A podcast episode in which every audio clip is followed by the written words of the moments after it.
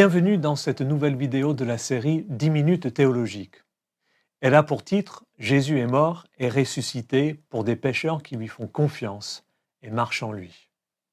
Une des affirmations centrales de la Bible est que Jésus-Christ est mort et qu'il est ressuscité. Le Nouveau Testament dit encore que Christ est mort pour nous ou qu'il est mort pour nos péchés. Que veut dire cela? Quelle est la logique de la croix et quelles en sont les conséquences pour nous? La mort et la résurrection de Jésus de Nazareth nous conduisent au cœur de la foi chrétienne. Elles représentent la victoire de Dieu sur la mort, sur les pouvoirs spirituels et sur le péché. Lorsqu'Adam et Ève ont écouté la voix du tentateur dans le Jardin d'Éden et se sont révoltés contre le commandement divin en Genèse 3, la communion avec Dieu a été rompue. Dieu est saint. Il ne peut pas laisser l'homme pécheur vivre en sa présence.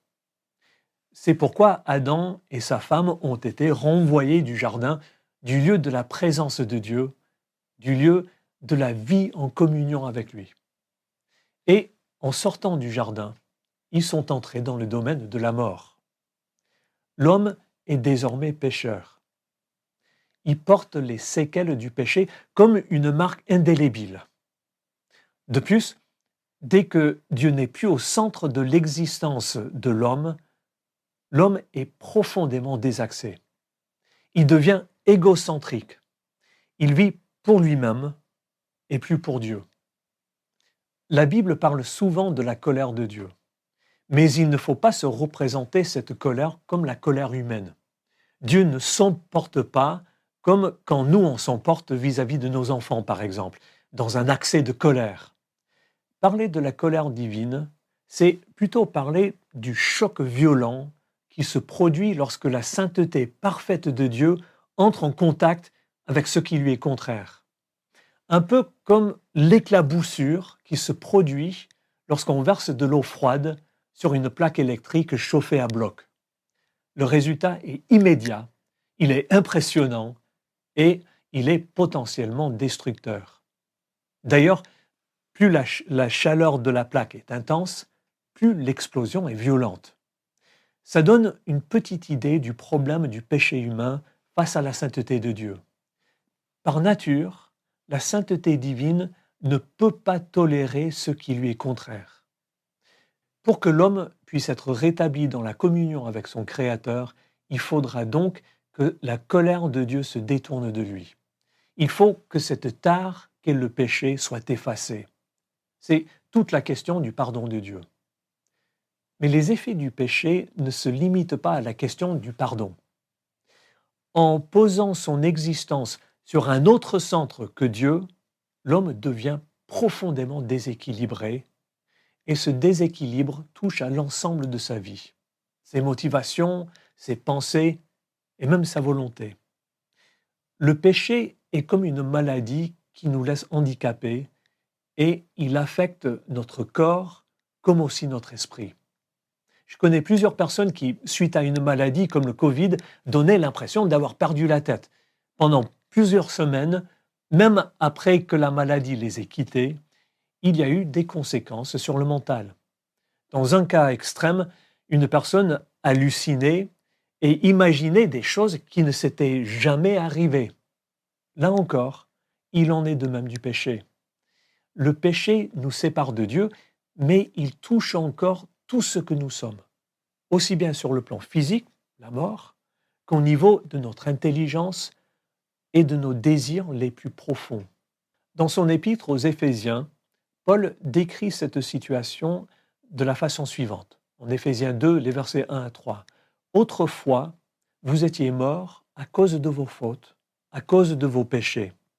Vous vous conformiez alors à la manière de vivre de ce monde. Vous obéissiez au prince des puissances mauvaises qui occupent l'air, cet esprit qui agit maintenant en ceux qui s'opposent à Dieu.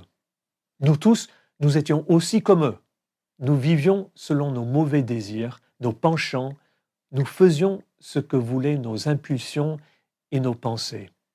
Ainsi, à cause de notre faiblesse humaine, nous devions subir la colère de Dieu comme les autres.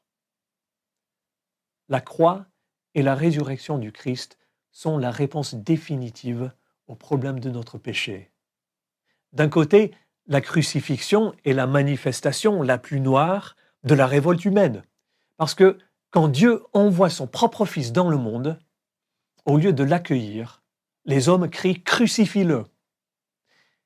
C'est aussi l'événement qui montre les machinations du monde spirituel qui s'élève contre Dieu. Mais c'est en même temps l'expression la plus éclatante de l'amour de Dieu. Paul dit en 2 Corinthiens 5, 19 que Dieu était en Christ, réconciliant le monde avec lui-même sans tenir compte aux hommes de leurs fautes. À la croix, Jésus-Christ a pris sur lui le jugement que nous méritions à cause de notre péché. Paul approfondit cela en disant ensuite au verset 21, Celui qui n'a pas connu le péché, Dieu l'a fait devenir péché pour nous, afin que nous devenions en lui justice de Dieu. Ce que dit Paul ici est dense, mais l'idée est que Jésus-Christ, qui était entièrement juste, entièrement saint, s'est offert à notre place sur la croix. Dieu l'a traité alors comme s'il était lui-même le péché qu'il s'agissait de punir. Jésus, le Fils de Dieu, a été le sacrifice ultime pour détourner la colère de Dieu et l'absorber totalement. Mais Jésus est aussi ressuscité. Le tombeau vide est d'abord la déclaration divine qui atteste que l'homme Jésus-Christ est réellement le saint et le juste. En relevant Jésus d'entre les morts, Dieu montre qu'il a accueilli favorablement son sacrifice. Plus encore, en sortant du tombeau, Christ a vaincu la mort une fois pour toutes. Il est entré dans l'immortalité et l'incorruptibilité, et Dieu l'a établi Seigneur de toutes choses. Du coup, ceux qui lui appartiennent par la foi accèdent à sa victoire, à sa justice et à sa vie. Comme le dit Paul au verset 21, nous devenons en lui justice de Dieu. Comment est-ce qu'on y accède? C'est par la foi, c'est-à-dire en plaçant notre confiance en lui. Croire en Christ, c'est reconnaître notre besoin de lui, reconnaître qu'il est Seigneur, c'est-à-dire le Maître souverain, et que nos vies lui appartiennent désormais. En nous attachant au Christ, en lui vouant notre allégeance en somme, nous accédons au pardon et à sa vie nouvelle. La croix et le tombeau vide règlent le problème de notre péché et de la colère de Dieu pour tous ceux qui appartiennent au Christ par la foi. Mais qu'en est-il de la force du péché en nous? Eh bien, un des miracles de l'Évangile est que la croix et le tombeau vide n'effacent pas seulement la dette que nous avions envers Dieu, par la puissance de l'Esprit, le Christ commence aussi à nous recréer à son image. L'apôtre Pierre dit, en 1 Pierre 1 verset 3, que Dieu nous a régénérés par la résurrection de Jésus-Christ d'entre les morts pour une espérance vivante. La puissance de résurrection de Jésus touche nos vies et grâce à l'œuvre de l'Esprit, elle commence à nous guérir de cette maladie qu'est le péché et à nous transformer de l'intérieur. Elle commence à agir sur nos désirs, nos attitudes et notre volonté. Il faut dire que ça, c'est l'œuvre de toute une vie. Nous n'y arriverons jamais totalement dans ce monde. Mais grâce à cette puissance de résurrection en nous, nous pouvons faire des progrès réels et substantiels. Jésus-Christ nous appelle à mettre notre confiance et à marcher en lui. Mais cet appel n'est pas simplement un ordre qu'il faudrait accomplir par nos propres forces. Pourquoi pas? Parce que le Fils de Dieu, qui est mort pour nous, pour nos péchés, est aussi ressuscité et qui nous donne son esprit afin que nous marchions en nouveauté de vie par la puissance de sa vie en nous.